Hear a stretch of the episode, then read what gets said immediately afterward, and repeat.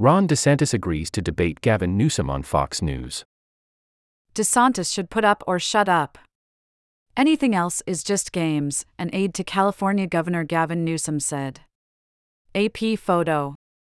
By Christopher Cadelago, https colon slash slash www.politico.com slash staff slash Christopher dash. August 2nd, 2023, 10:37 p.m. Eastern Daylight Time.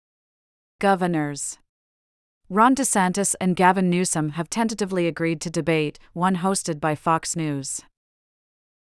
The Florida Republican and California Democrat have repeatedly sparred over policies in their respective states, each representing one side of the ideological spectrum though occupying different political perches. DeSantis, a Republican, is trailing former President Donald Trump for the Republican presidential nomination, while Newsom, a Democrat, has brushed aside questions about his own presidential ambitions to become a super surrogate of sorts for President Joe Biden. A showdown between the two seemed unlikely as DeSantis ramped up his presidential campaign. But Newsom still has spent months trying to entice his counterpart into joining him on a stage.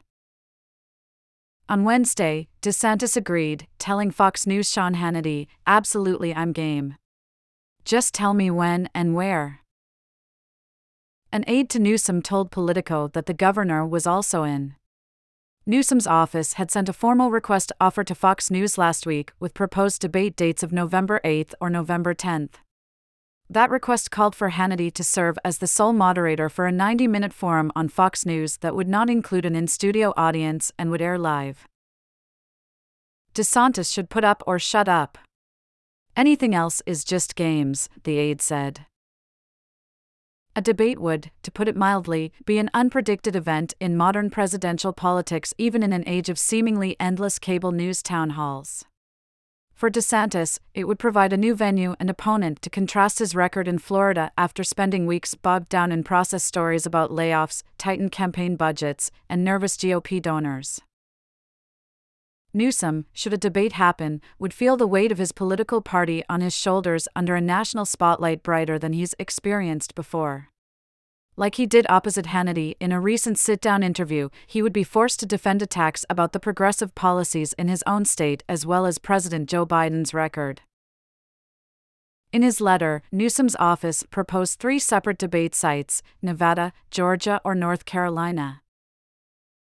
We have a new app.